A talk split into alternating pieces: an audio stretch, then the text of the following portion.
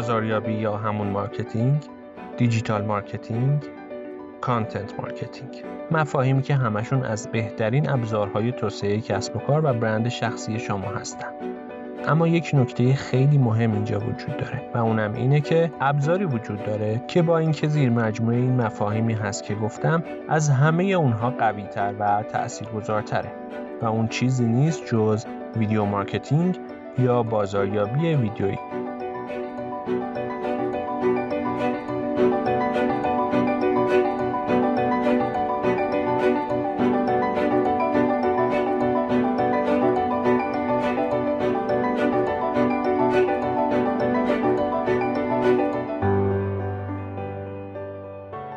من احسان نظری هستم و شما در حال گوش دادن به اولین پادکست های تخصصی ویدیو مارکتینگ در سال هزار و سیصد و نود و نه هستید و از اینکه در حال شنیده شدن از طریق شما هستم بسیار خوشحالم.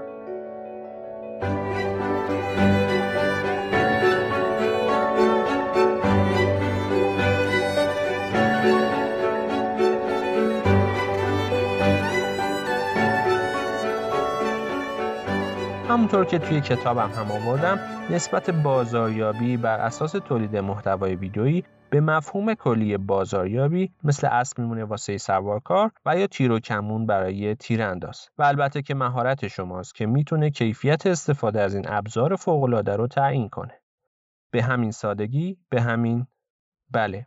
دقیقاً همون چیزی که توی ذهنتون اومد و بر اساس یک محتوای ویدیویی توی ذهنتون نقش بسته. محتوای ویدیویی که در مسیر درست و با هدف درست به مرحله خروجی رسیده و تونسته همچین تأثیر بزرگی رو توی ذهن شما بذاره. پس می‌بینید که ویدیو میتونه دریچه‌ای باشه برای ورود به دایره احساسات مشتری. مهمترین و تأثیرگذارترین بخش از هر مشتری که میتونه توسعه دهنده ی هر نوع کسب و کاری باشه. اما قبل از اینکه بخوایم گام اول رو با هم برداریم و به ارزش ویدیو یقین پیدا بکنیم، بیان این غلط مصطلح رو درست بکنیم. تلفظ و نوشتار صحیح کلمه ویدیو.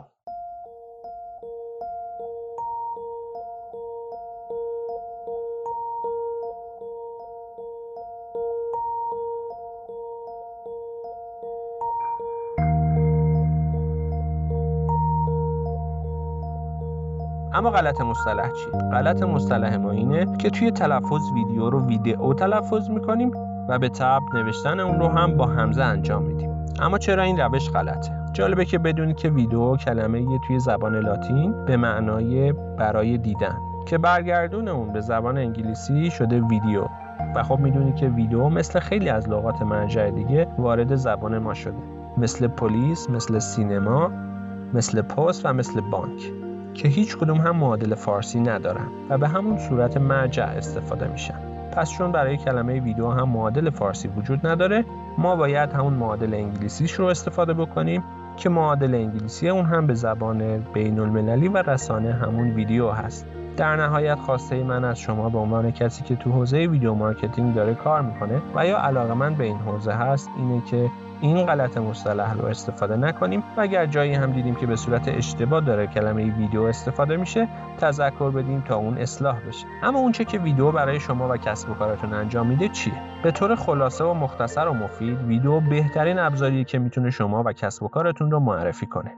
در حقیقت ویدیو آینه شما و کسب و کارتون برای مشتریان و مخاطبین کسب و کارتون هست. فراموش نکنید که این آینه منعکس کننده هر آن چیزی هست که شما تصمیم میگیرید به نمایش بگذارید. پس برای تولید ویدیو هیچ وقت عجله نکنید و با تصمیم‌های عجولانه در روند تولید ویدیو خودتون و کسب و کارتون رو به خطر نندازید. درسته که محتوای متنی به هیچ عنوان قدرت برد در قبال محتوای ویدیویی رو نداره، اما محتوای ویدیویی تیغ دولبه‌ایه که یا شما رو تو مسیر صعود قرار میده و یا در مسیر سقوط.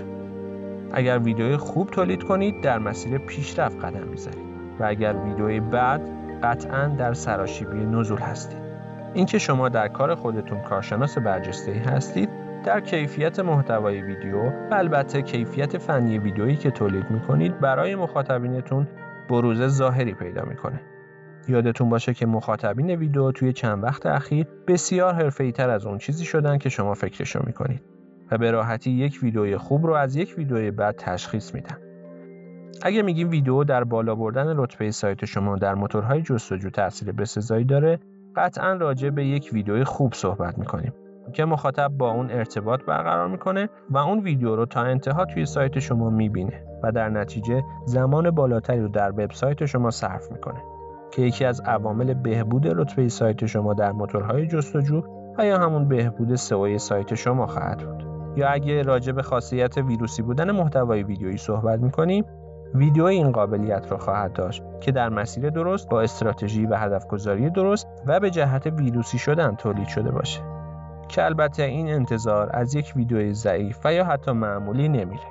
پس برای بهره مند شدن از این شاخصه‌ها و چندین شاخصه دیگه که به مرور در طول این پادکست ها به اونها اشاره خواهم کرد، برای تولید محتوای ویدیویی و استفاده اون در کسب و کارتون حساسیت به خرج بدید و به سادگی از همه چیز گذر نکنید، خصوصاً از استراتژی و هدف گذاری که میتونه در طول روند ویدیو به شدت به شما کمک بکنه.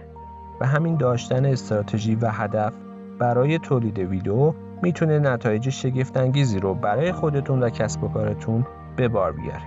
خب اگه تصمیم به شروع استفاده از ویدیو در کسب و کار خودتون گرفتید، بهتون تبریک میگم. این یک تصمیم مدیریتی هوشمندانه است. اما اگه هنوز مطمئن نیستید که آیا اساساً تصمیم درستی گرفتید و یا حتی زمان این تصمیم گیری درسته یا نه، این پنج دلیل اصلی میتونه شما رو در رسیدن به اون چیزی که در راهش قدم گذاشتید مصمم‌تر از قبل کنه. اول از همه، مشتریان شما برای دیدن ویدیو وقت صرف می‌کنن. دلیل دوم، ویدیو در حال تبدیل شدن به یکی از مزایای رقابتی در تمامی کسب و کارهاست.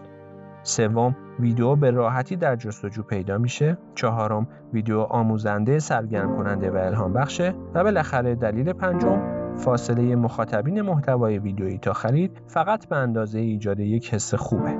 خب ممنونم که توی این پادکست همراه من بودید. در قسمت بعدی پادکست در رابطه با این پنج دلیل بیشتر صحبت خواهم کرد. باز هم از اینکه همراه من بودید ازتون سپاسگزارم و براتون بهترین ها رو آرزو میکنم و منتظر شما در قسمت بعدی پادکست ها هستم.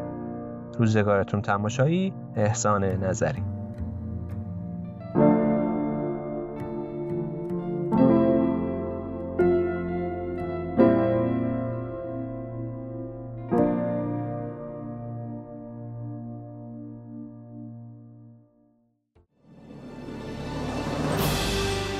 با سپاس از همراهی شما مخاطب فرهیخته. برای ارتباط و کسب اطلاعات بیشتر در زمینه ویدیو مارکتینگ می توانید به وبسایت شخصی ایشان به نشانی دبلیو دبلیو دبلیو دات احسان نظری دات کام مراجعه فرمایید.